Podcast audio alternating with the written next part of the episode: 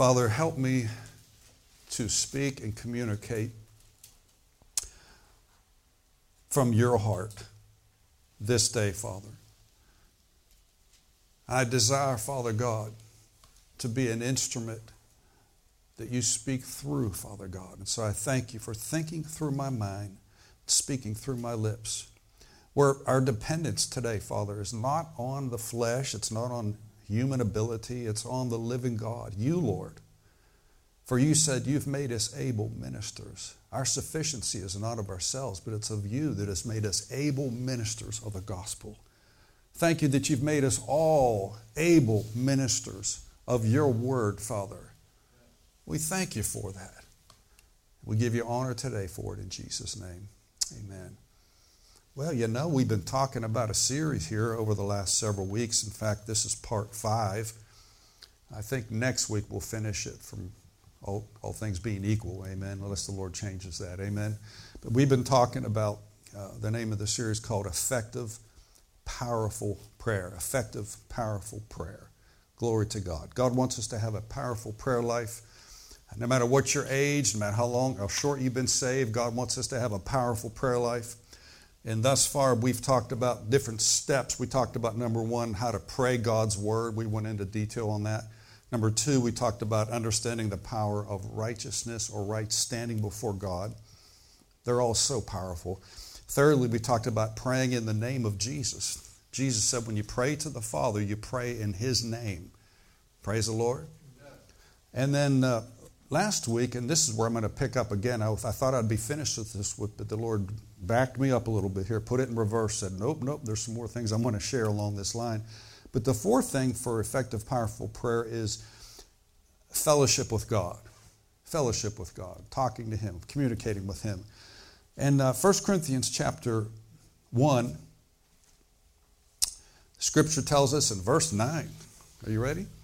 God is faithful. Can you say that with me? God is faithful. Oh, He is. So, in other words, you can rely on Him, you can count on Him. You can always count on the Lord. His faithfulness endures to all generations. Amen. So it says, God is faithful by whom you were called unto the fellowship of His Son, Jesus Christ our Lord. Now, I want you to see there in verse 9 that God is faithful. Say, God is faithful. God is faithful. Okay. Now, pay close attention to this. This is so important. God is faithful who has called us unto the fellowship. That's the word koinonia.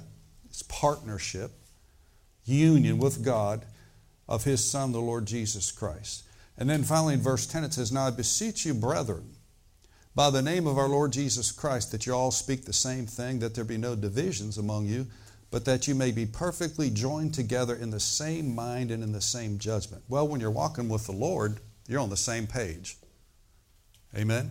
You know, if, if you get a body of believers together, if you get a body of believers together, and they're all fellowshipping with God, you're going to have a similar report. Are you with me? You're going to come to the same judgment. Praise the Lord.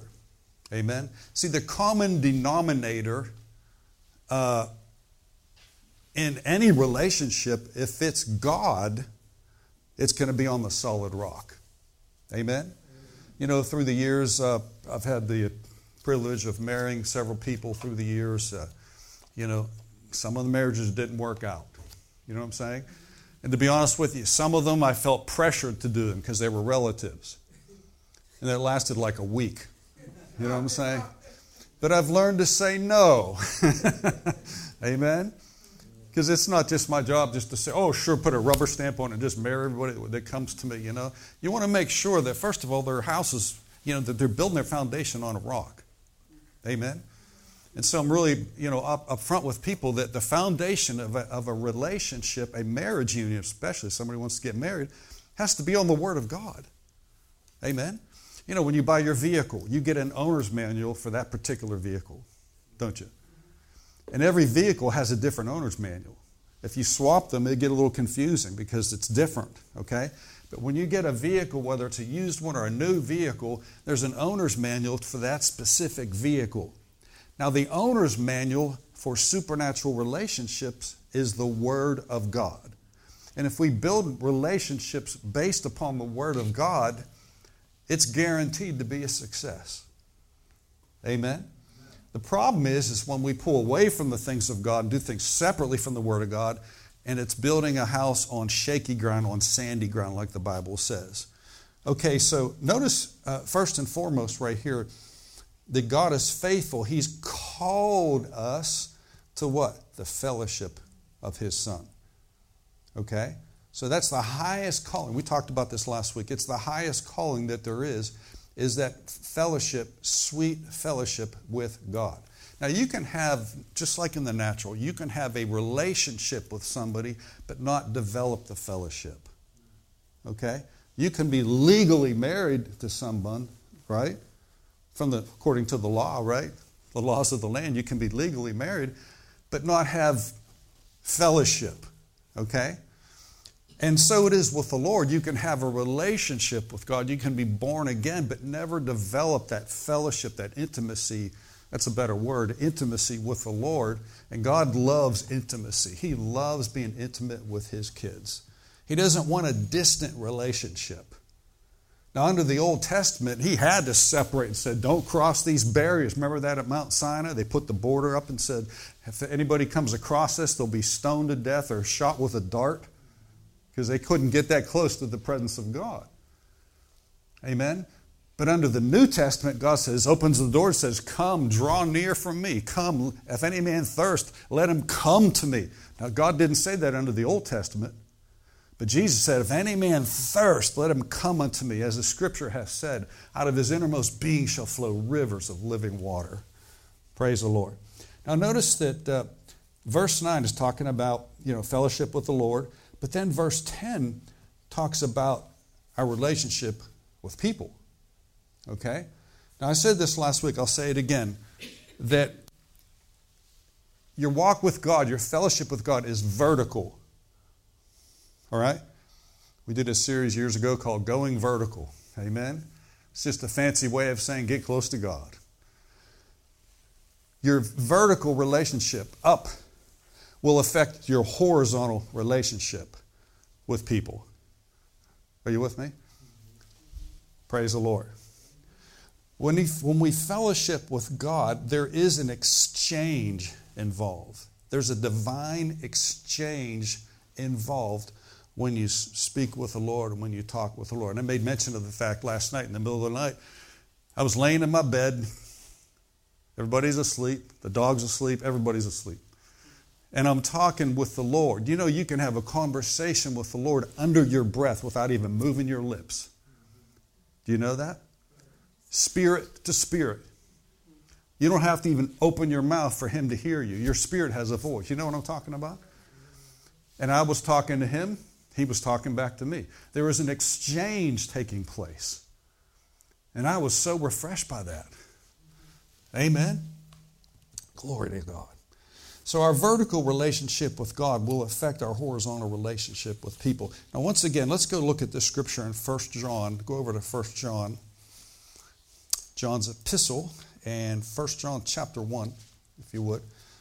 Just want to read over a couple of things we shared last week here before we move into this. In 1 John chapter 1, verse 1, John says this, that which was from the beginning. Who was that? Jesus. Right from the beginning, right? That which we've heard, that which we have seen with our eyes, and we have looked upon, and our hands have handled the word of life. That's Jesus. For the life was manifested. That's Jesus. We have seen it and bear witness and show unto you that eternal life, Zoe life, which was with the Father and was manifest unto us. Praise the Lord. That which we have seen and heard declare we unto you that you may also have fellowship. There's that word. With us. And truly our fellowship is with the Father and with his Son, Jesus Christ. That's good news, isn't it? Fellowship, koinonia, exchange. There's an exchange that takes place. See, prayer is not a monologue it's a dialogue, it's a conversation. It's a conversation. And do you know God will talk to you as much as you want Him to? Do you know that? Now, that's kind of foreign to our minds sometimes. We think, what do you mean God's busy running the universe? You know what I'm saying? There's all these people. How in the world can He have that intimacy with every single person? That's what makes God God. Okay? When natural, carnal minded people try to figure that out, They say, that's impossible. You know? Why would God want to do that? Well, God is intimate. He wants to be intimate with every single child of God, every Christian. He loves that. The thing and I've had the Lord speak this to me the thing that excites him more than anything else his intimacy with his kids, speaking with his kids. Amen?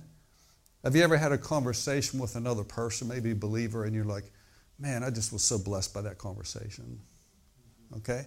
Well, do you know the Lord's blessed by our conversation with Him? Do you know there's things that you do that please Him? He's not hard to please. Do you know that?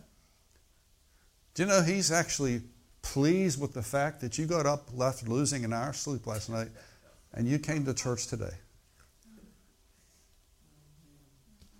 So am I, too. I mean, but the Lord is pleased with your obedience to do that.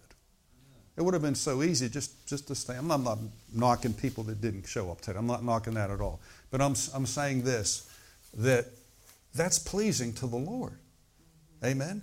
Because I don't know about you, but I came here today not just to do the punch card and say that's my Sunday thing to do, but I came here to experience the presence of God here and also through each other. And we experience God's presence through each other. Amen? Praise the Lord. Thank you for sharing that, Clint. Amen. See, a lot of times the devil will lie to you. You get up here and you share something, and your mind's like saying, Boy, that went over real well. That's not like I prepared, you know? And you think, I used, to, I used to beat myself up. Oh my goodness, I'd prepare and study and prepare, get anointed, get up, and I felt, felt like I fell flat on my face. I thought, oh God, this is, you know, years ago. You know what I'm saying? But you know what? You still obey God. You did what God wanted you to do. And I'll be quite honest with you, when I stand up here and I speak before you, I don't care how many people are here, uh, most of the time I do not have a special feeling. I don't feel the anointing as far as like a goosebump or, you know, some special feeling. I get up here by faith because I know God's here. His word, we're living based on the word of God. He said He's here in our midst. He won't leave us, He won't forsake us. I believe that. And I act on that. Amen. Praise the Lord. And uh, and every single time I get up, start out in the natural, but then the anointing of God kicks in. They said that Smith Wigglesworth, you know, who's one of the most powerful men of God that ever lived on this earth, uh, would a lot of times get up and stammer and you know not sound real clear, you know and just kind of messed up, you know, but then the anointing would hit him and all of a sudden, boom, it would, be, he would speak so fluently and stuff, and that's not his natural way of talking. But he was a man with like a third grade education, you know what I'm saying? And he depended so much on the Holy Spirit that his weakness became his actual strength. He used to throw me for a loop when I'd read scriptures like Paul said in 2 Corinthians. He says, When I'm weak, then am I strong. I glory in infirmities, I glory in necessities. Well, is he just trying to be a glutton for punishment? No, he says, the Lord showed him, when I am weak, then I'm strong.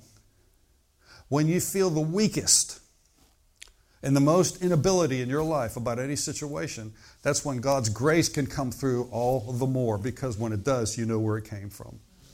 Amen. See, I know, I know in my own life, you know, that one of my greatest weaknesses, and we all have different weaknesses, but one of probably one of the greatest, if not the greatest weakness that I had was the ability to speak in front of people. It was one of the greatest fears that I had because I failed miserably at it. I was so backwards and so shy and so like, you know what I mean? And if I had to do anything publicly in school and stuff like that, I made an absolute mess of it. You know what I'm saying? So that with that background that I had, you know, I, when the Lord started knocking, tapping on my shoulder, not literally, but speaking to me, deal with me about going into the ministry, man, the only thing I could think of was my utter failure. I could, I, I, yet I felt this urge and desire to preach God's word, you know, and go into the ministry, you know. And uh, long story short, you know, I finally I, I submitted to God. I said, "Okay, Lord, I, I'll do it." And He showed me back then. This is way back in the in the '70s, early early '80s. He said, "Look, I didn't call you because you're some great orator or some great speaker. The Bible says God hath chosen the foolish things to confound the wise." Well, in my eyes, I was foolish. I couldn't even comprehend standing up and getting off of my notes and speaking something, you know, uh, ad lib, so to speak. I couldn't even comprehend that. You know what I'm saying? And uh, the first time I ever spoke publicly was at Rhema Bible Training Center. And it was in front of about 200 people. And it was behind the same pulpit that Brother Hagin taught daily with Healing School, the same pulpit that is called SDC 1. Student Develop Center, building number one, okay? And, and part of our curriculum was, you know, we had to speak, you know, give a, what, a 10, 15, was it 15 minute sermon? Something like that. And I was scared spitless, literally. And uh, man, I, my wife helped me prepare. You know, she actually preached before I ever did. She did, okay? She was ahead of me. And, uh, uh, but she helped me. You know, we got those little, you know, recipe cards, three by five cards. I wrote everything out. I mean, I literally wrote every single word out I was going to speak. Because I was not acclimated to the anointing. I wasn't. I knew it was there, I knew it was available, but I'd never operated in that, okay? And so the day came, you know, they'd usually take in a class, any given class, four to five students will get up and share, and then they would grade you on that. You know, the professor will be there, all the students are checking you out. You know what I'm saying? And uh, my, time, my time came, and I got up behind the pulpit. I went to open my mouth, and like nothing came out. I was my mouth, it was like every piece of moisture in my mouth just vanished all of a sudden. It was like, you know what I'm saying? And I just, it felt like an eternity was just hanging in the balance right there. You know what I mean? And I'm, I'm thinking, every thought I could think of was going through my mind. You know, and here's my cards, and I'm grasping those. So I started to share from what I had, okay? But as I shared, you know, and I had to stick to my notes and stuff like that, but as I began to share, in fact, I still have that sermon on cassette tape. I won't let you hear it, but, but it turned out okay, you know. But I remember as I shared, um, as I was sharing, a thought would come to me an idea would come to me and I would interject that in the message. Okay? And I thought, that's the first time I ever had that happen to me. I was like, wow. Now, it didn't happen until I stood up there and opened my Bible and started to share. You know what I'm saying? And I, and I felt this presence on me that I had never felt before. Now, I, did, I didn't have the privilege of ministering to like three people in a little Bible study. We're in front of 200 people at the Rhema Bible Training Center. Are you with me now? And um, so that was my starting point. You know what I'm saying? That was my starting point. And what, what became, what was initially my greatest weakness, I had to give to God. Amen? And depend upon Him. And depend upon Him. And it's been over 40 years now, speaking thousands of times through the years to different groups of people and so forth.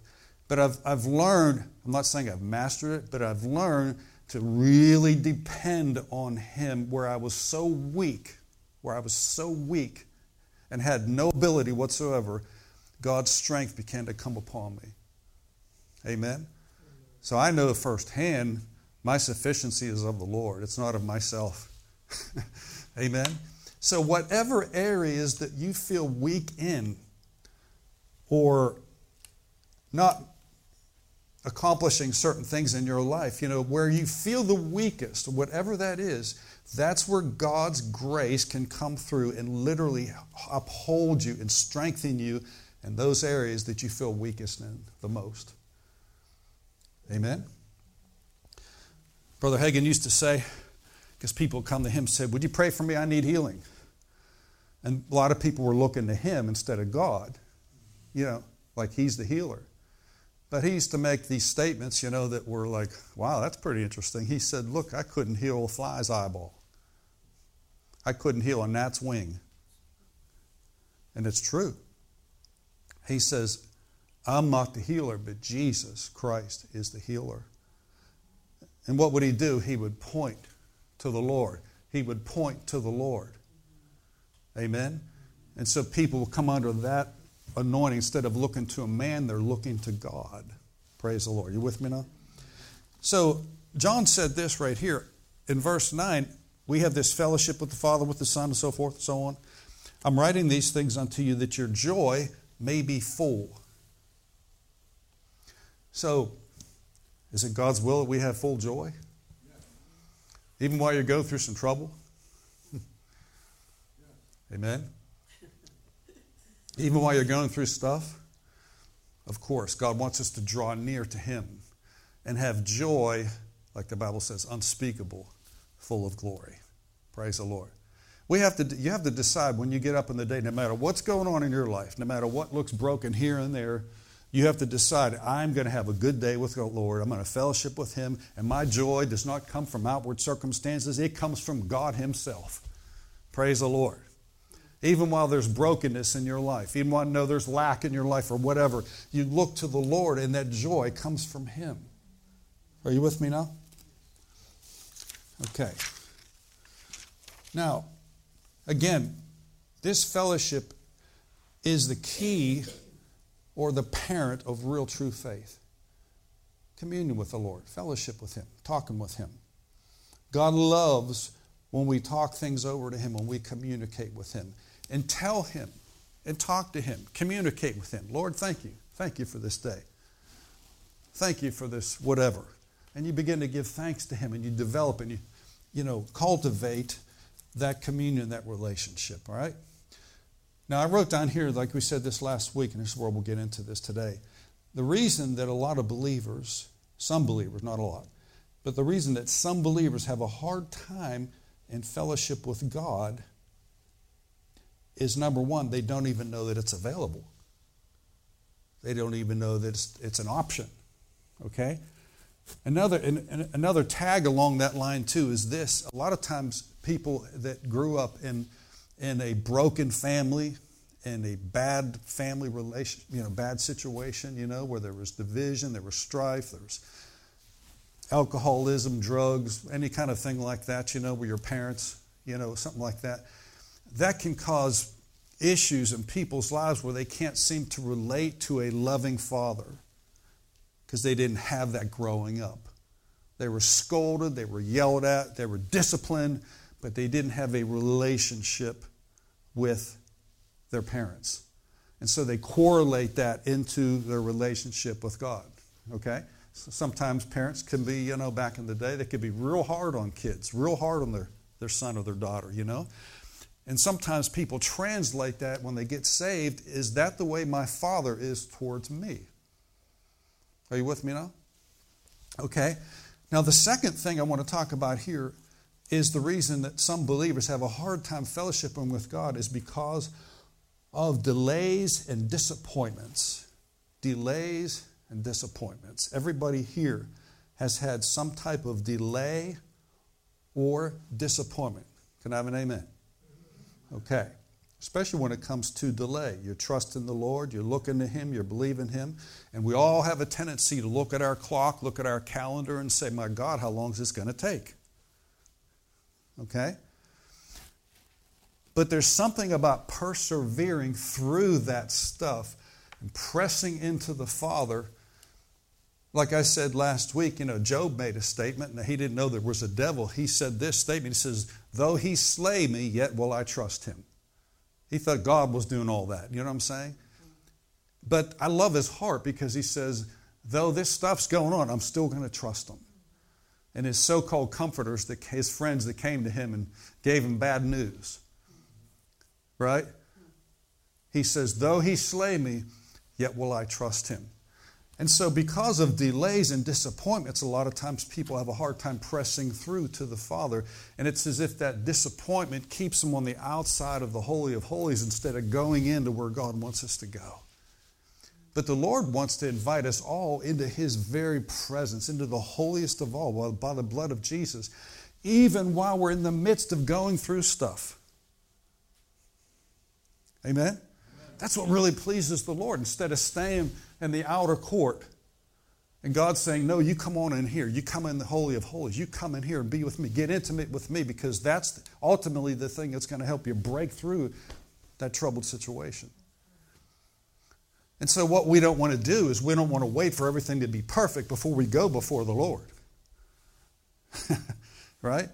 Even while we're feeling broken, even while we're feeling disappointment, even while we're feeling discouraged, and even while we're feeling symptoms of depression, go right before the Lord because that's where the solution is. That's where our help comes from.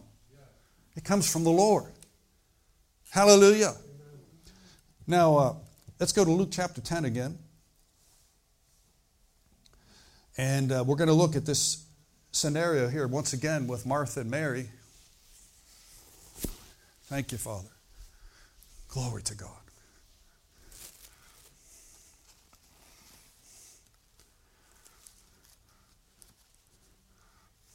If you talk with God, you're going to have a good day.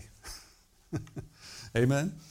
And it says in verse uh, 38, Luke chapter 10, verse 38, it says, It came to pass that as they went, they entered into a certain village and a certain woman named Martha received him, that's Jesus, into her house. And she had a sister called Mary, which sat at Jesus' feet and heard his word. Martha was cumbered about, or troubled about with much serving, and she came to Jesus and said, Lord, do you not care that my sister has left me to serve you alone? Bid her that she may come and help me. Jesus answered and said unto her, Martha, Martha, you are careful about and troubled about many things. Do you see that? Not just one thing, many things. But one thing is needful. Mary has chosen the good part which shall not be taken away from her. The message says, Martha, dear Martha, you're fussing far too much and getting wor- worked up about nothing. But one thing is essential Mary hath chosen, and it's the main course, and it will not be taken from her. Amen. The Amplified says, Martha, Martha, you're anxious and you're troubled about a whole lot of things. Amen. So you have these two sisters here. I love this Luke chapter 10. I just love this because it, it really locates where a lot of us are at at times. Amen. And here you have Jesus, the Son of God, coming into their house. It's not every day that you have the Son of God show up at your doorstep. Now it's, it can happen every day with all of us. Amen? But Jesus manifest in the flesh, literally in the flesh, came and had, you know, Jesus, they had a brother named Lazarus, of course, and Jesus was, Jesus loved this family. He loved his sisters and Lazarus. The Bible says that. But they were preparing a meal. And of course, Martha was upset and she misjudged her sister. She did, didn't she? Because Mary, it looked and it seemed as if to Martha that Mary was being slothful, lazy. So she's out there doing her thing, preparing food in the kitchen. She's getting, the more she did it, the more troubled and aggravated she became. In other words, she had an attitude about her sister. Did she not? She finally got fed up and she walked out there and, she really thought that Jesus would back her up. She did. Because uh, Jesus, she had an attitude. And she really felt in her heart that she was justified and that Jesus would back her up but it backfired on her for good reason. You with me? That she was justified in her mind. She actually condemned her sister. Think about that. How do you think Mary felt sitting there? She probably felt wrongly accused. But Jesus solved that whole situation. She says, Bid her, in other words, tell my sister Stand up, come in here to the kitchen, help me, let's prepare this meal. You know what I mean? And, you know, she was thinking Jesus would say, uh, Mary, why don't you go help your sister? Okay? But he actually, Jesus, the Son of God, corrected her. Corrected Martha. He said, Martha, Martha, you're troubled about a lot of things. Amen? He was loving, he still loved her. He was correcting her. He said, You're just troubled. You got a troubled heart. You got a troubled spirit. Now, it's interesting because she's doing a good thing. She's preparing a meal for Jesus, right? You can do the right thing, but not have a peaceful heart in the midst of it.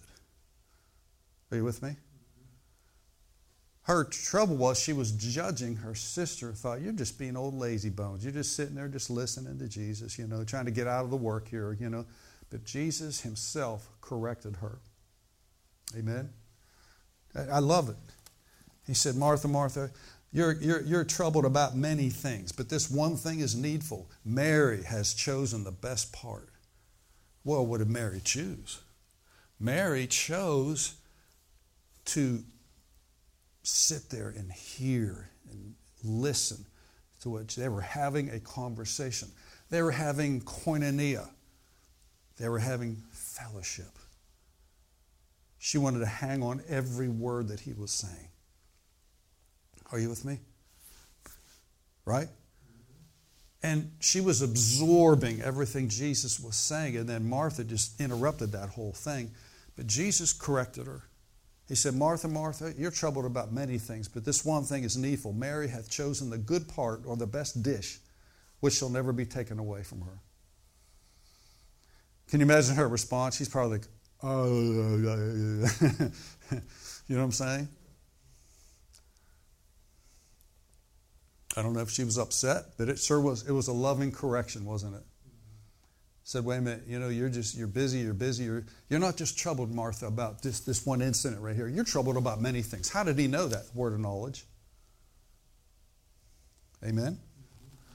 You can. It's amazing how you can be even doing good deeds for God in the name of God, but have a troubled spirit.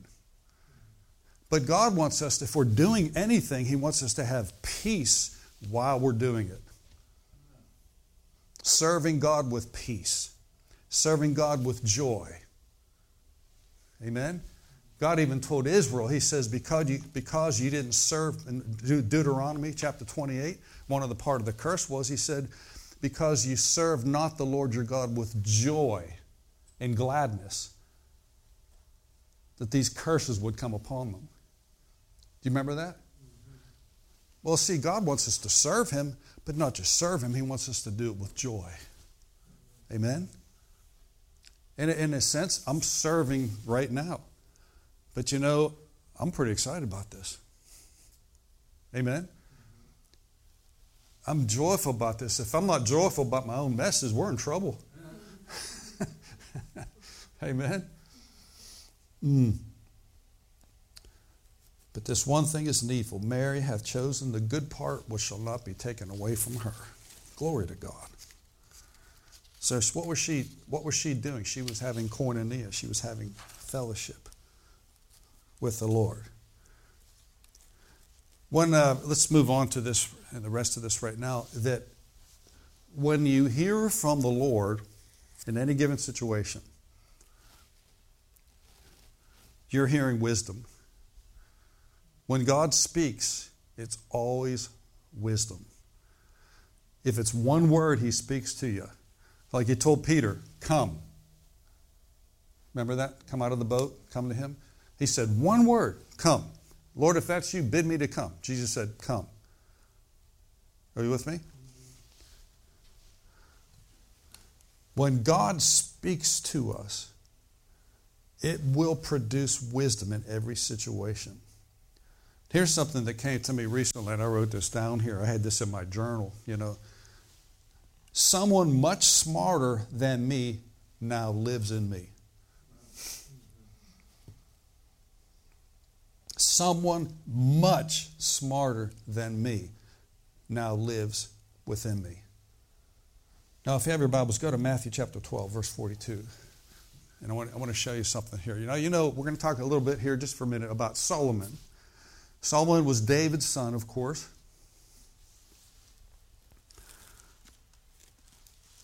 And if we have time, we'll read about his situation here. Jesus said in verse 42 The queen of the south shall rise up in judgment with this generation, shall condemn it. That's, you know, Queen of Sheba. She came from the uttermost parts of the earth to hear the wisdom of Solomon. And Jesus said, And behold, a greater than Solomon is here. Now, we know from the scripture, not we, if we might read this if we have time, that Solomon had asked, the Lord asked him, He said, What would you like me to do for you? What will you desire? And Solomon said, Lord, you've been so gracious to my father, and you've entrusted me with the leadership of my father now that he's leaving, that he's gone, you know. And he said, That's a huge responsibility. I'm paraphrasing. He says, uh, he says, I'll tell you what I need. And he's asking the Lord. He says, Lord, I, I need wisdom and knowledge to know how to treat your people, to know how to communicate to them, to make accurate judgments, to be a right leader, a godly leader to these people. Okay?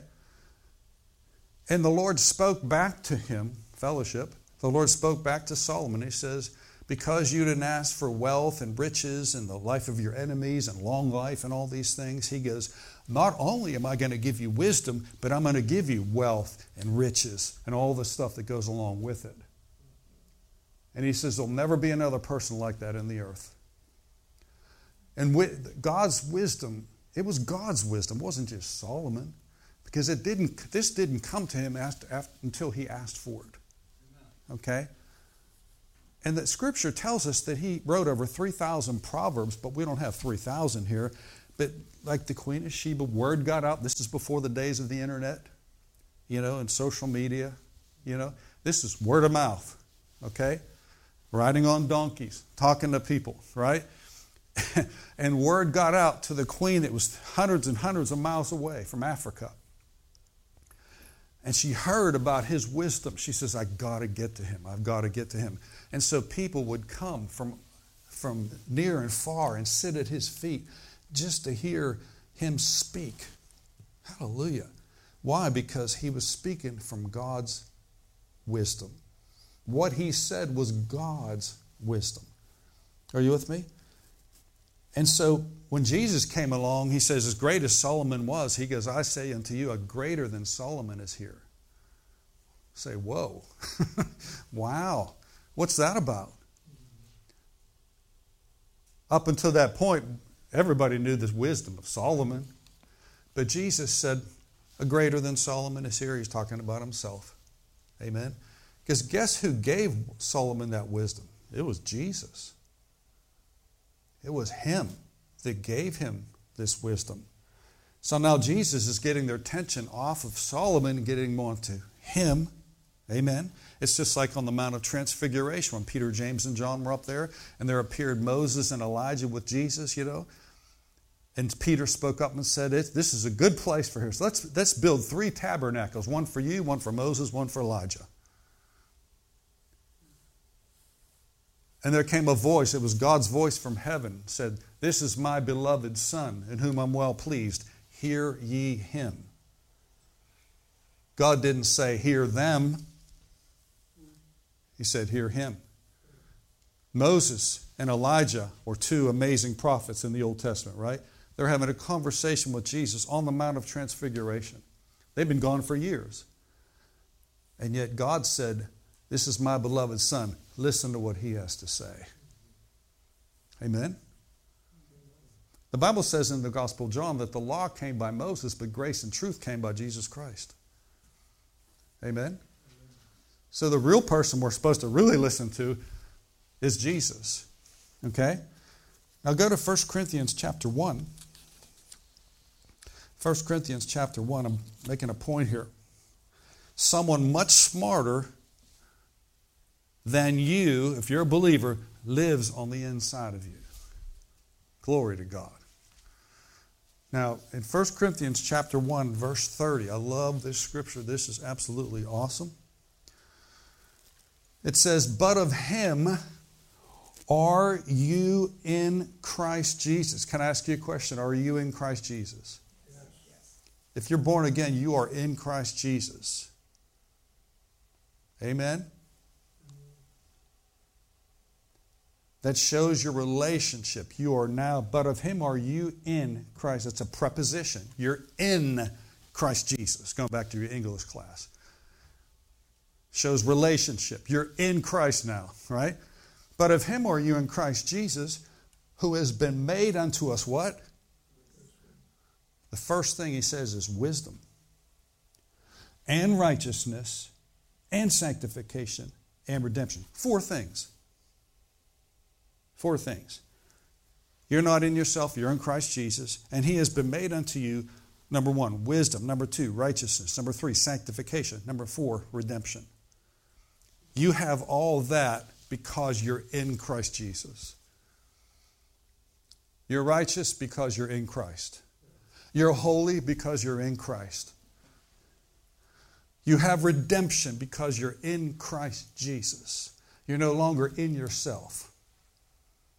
You've heard the phrase, they're stuck on themselves, you know? Well, you know, in the natural, Christians, if they don't understand this, they won't understand. They can be stuck on themselves. Amen? But we're not in ourselves, we're in Christ Jesus. But notice the first thing. He's been made unto us what? Wisdom. Wisdom.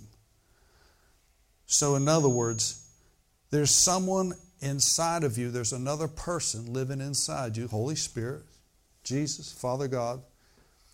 Even Jesus himself in the Gospel John said, If a man will love me, he says, We will come. Father, Son, Holy Spirit. We'll make our abode, our home on the inside. Hallelujah. How many of you know Jesus? Okay. You have the wisdom of God in you because that's where God lives on the inside of you. You have it already on the inside of you. You have the wisdom that you need. Well, if that's the case, then why don't I know what to do? Because we have to acknowledge it. Amen? Everybody smile a little bit. I know you need some sleep this morning here, but you know, Bible says that in Philemon that the acknowledgement of our faith may become effectual, that the communication of our faith may become effectual. How? By the acknowledging of every good thing which is in you in Christ Jesus. I'll paraphrase. Your, your faith will become effectual, effective. We're talking about effective prayer, right? How? By the acknowledging of every good thing which is in you in Christ Jesus. Wow. Oh, say hallelujah. but of Him are you in Christ Jesus. Like you, I've faced times where I faced situations where I didn't know what to do. I didn't know what, from the natural, I didn't know what to do. But knowing what I know, praise God for what we do know, there's someone smarter than me that lives on the inside of me. Now, how do I get that wisdom inside me to come up out of me into my mind where I'm like, oh, okay, I know what to do now? All right? The biggest key, the biggest key to getting the wisdom from out of your spirit up to your mind is first to realize it's already in your spirit. It's in there because you're in Christ Jesus. He's been made unto you wisdom. It's already there. Amen? Proverbs says it like this. Who wrote Proverbs? Solomon. He said, Counsel is in the heart of a man as deep waters, but a man of understanding will draw it up like a well. It says, Counsel is in the heart, or wisdom is in the heart of man as deep, that's in your spirit, as deep waters, but a man of understanding will draw it out. Okay? Well, we just talked about Philemon says that the communication of your faith may become effectual. How? By the acknowledging of every good thing which is in you in Christ Jesus. Well, if you don't know every good thing, which if you're a Christian, but you don't know what dwells in you, you can't draw it up. Hallelujah. So how do we how do we apply this? You know what I mean? You're facing a situation, you got to have answers. You know, you don't know what to do. Well, here's what I know works. First of all, acknowledge the greater one. 1 John 4 4 says, You're of God, little children. You've overcome those devils and demons. Why? Because greater is He that's in you than He that's in the world. The greater one lives inside of you. That's what 1 John 4 says. The greater one now lives on the inside of you. Who is that? Jesus. Is Jesus smart? Is he wise? Oh, yeah. Even a little conversation with the Lord is going to make you much smarter. All of us. I think the Lord loves it when we, we seem baffled sometimes because He knows you can't do it in yourself, but I can do it through you. Amen.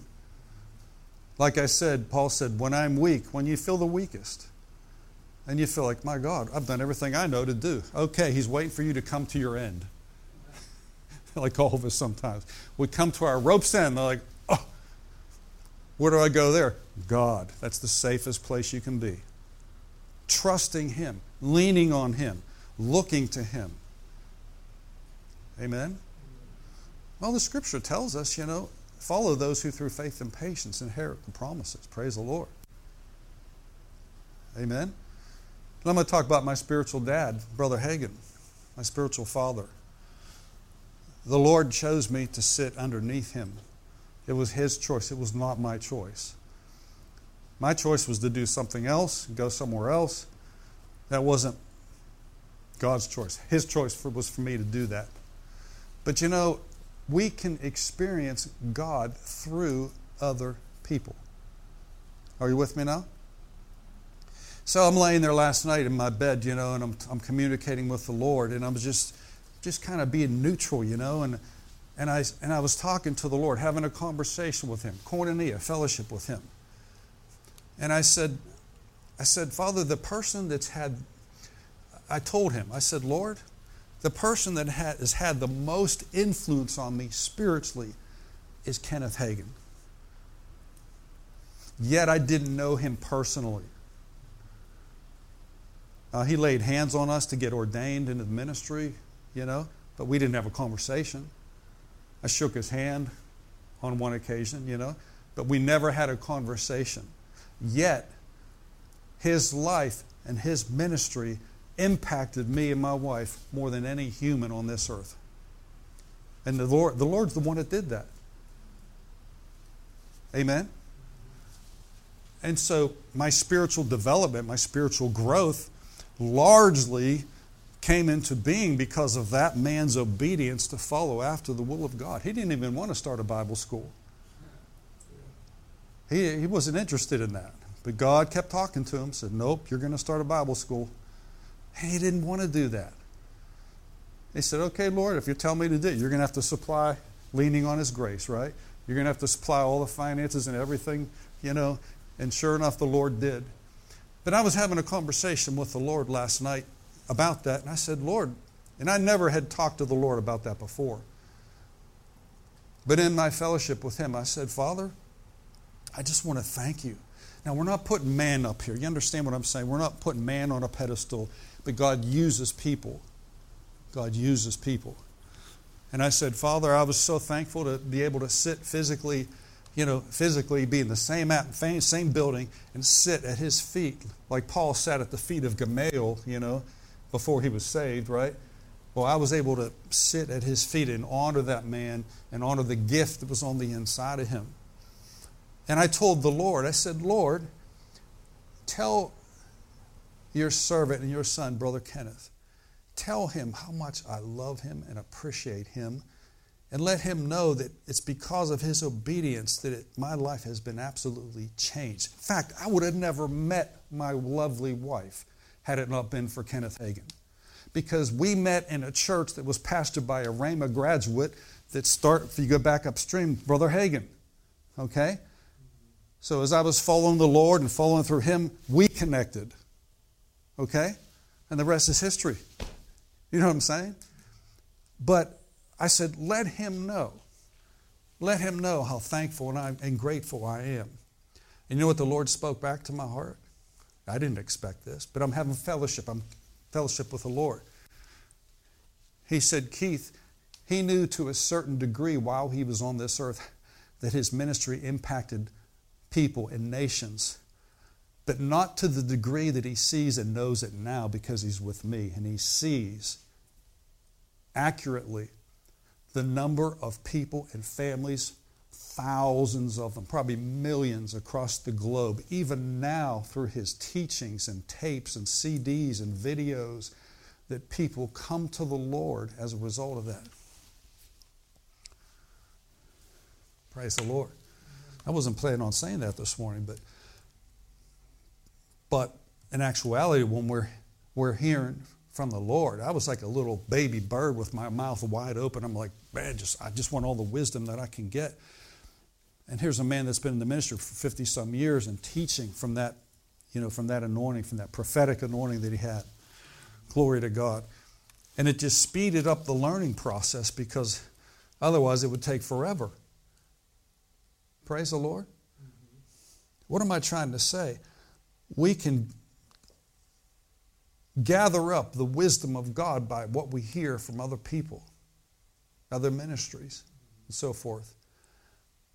But the most important thing we can begin to do as far as drawing on that wisdom, okay, that's on the inside of us, is confess, I have the wisdom of God.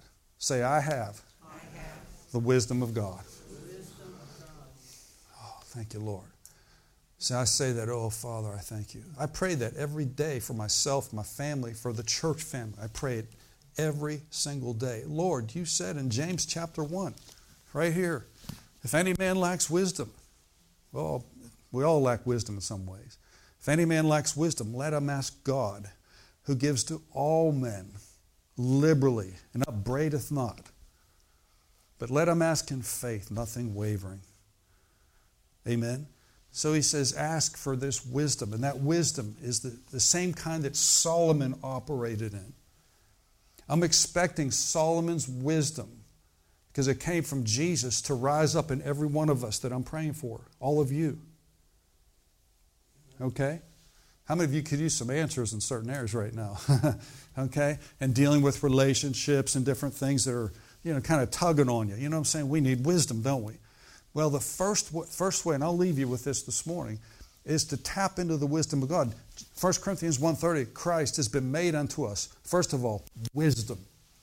So you decree and declare, Father, in the midst of your baffledness, if that's a word, you say, Lord, I thank you, though I may not know what to do right now, I, dec- I thank you that the wisdom of God is on the inside of me, that Jesus has been made unto me wisdom.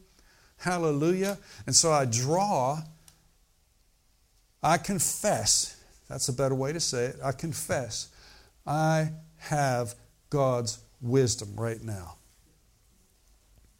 Praise the Lord. Well, what do you do when you say that and you still don't know what to do? You hang on to that. You don't waver. Like it says, if you ask for wisdom, don't waver.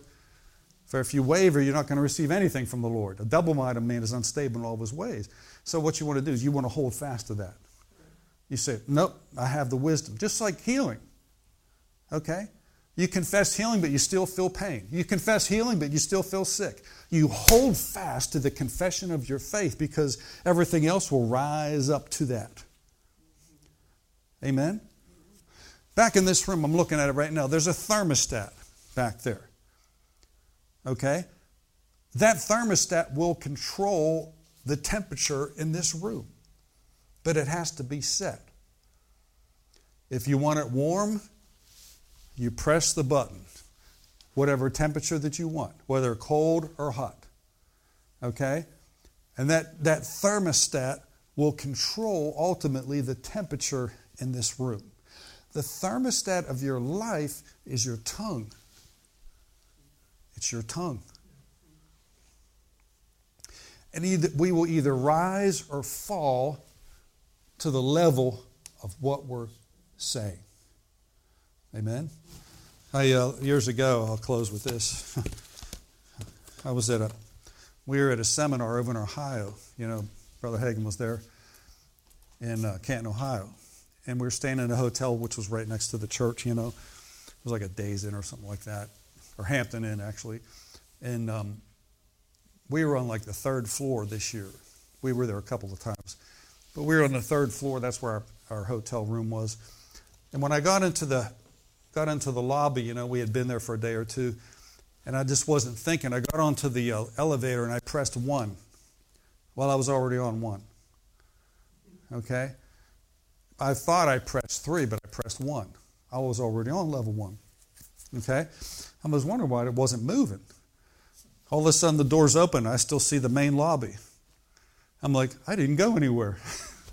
All of a sudden, it dawned on my mind you pressed the wrong button. Okay? So, in other words, when if I want to go to floor three, what do I have to do? Press what? Three. I have to call it forth.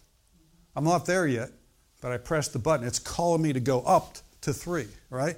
Well, that that's exactly what our tongues do. Our tongue is like the rudder of the ship or the bit in a horse's mouth. James talks about that. And our, our tongue controls the whole course of life. Okay? Someone says, I just call it like it is. Well, that's like going on one and you press one and you stay there, right? You want to go to three, but you keep pressing one. Well, that's what I did. All right? So if, if we want wisdom, we call it forth. I say, Father, I thank you that I have the wisdom of God. You're calling that forth. Father, you said in your word, let the weak say, I am strong. That's calling it forth. Let the sick say, I'm healed. Well, I'd be lying if I said that, Brother Keith. No, you're not lying. You're calling things that be not as though they were. That's how God's faith operates. It calleth those things which be not as though they were. Hallelujah. Praise the Lord. Well, we call with our mouth. Okay? So I just want to leave you with that this morning because there's wisdom is in the heart of a man like deep waters, but we have to call it forth. Lord, I thank you today that I am healed. Still got the pain in your body. I'm, I'm, I'm still the symptoms in my body. I call forth. I thank you, Lord. I'm healed. I'm healed. You're not lying. You're calling the truth. You're speaking the truth of the Word of God. Amen. Thank you, Lord Jesus. Pretty good for a daylight savings time, right? Hallelujah. You, you call those things. You call it. Father, thank you that I'm not clueless. I have wisdom. See, the more you talk about you talk about your inabilities, you talk about your lack of strength, of lack of resources, lack of this, lack of that, you'll always come down to that level. You'll stay on that level.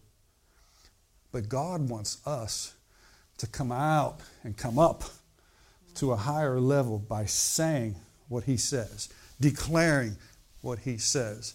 And every time that we do, we'll be like an airplane that just climbs elevation, that keeps going up, keeps going up, keeps going up, because our tongue is like the rudder. It will control our destiny, will ultimately get up to that place. Amen.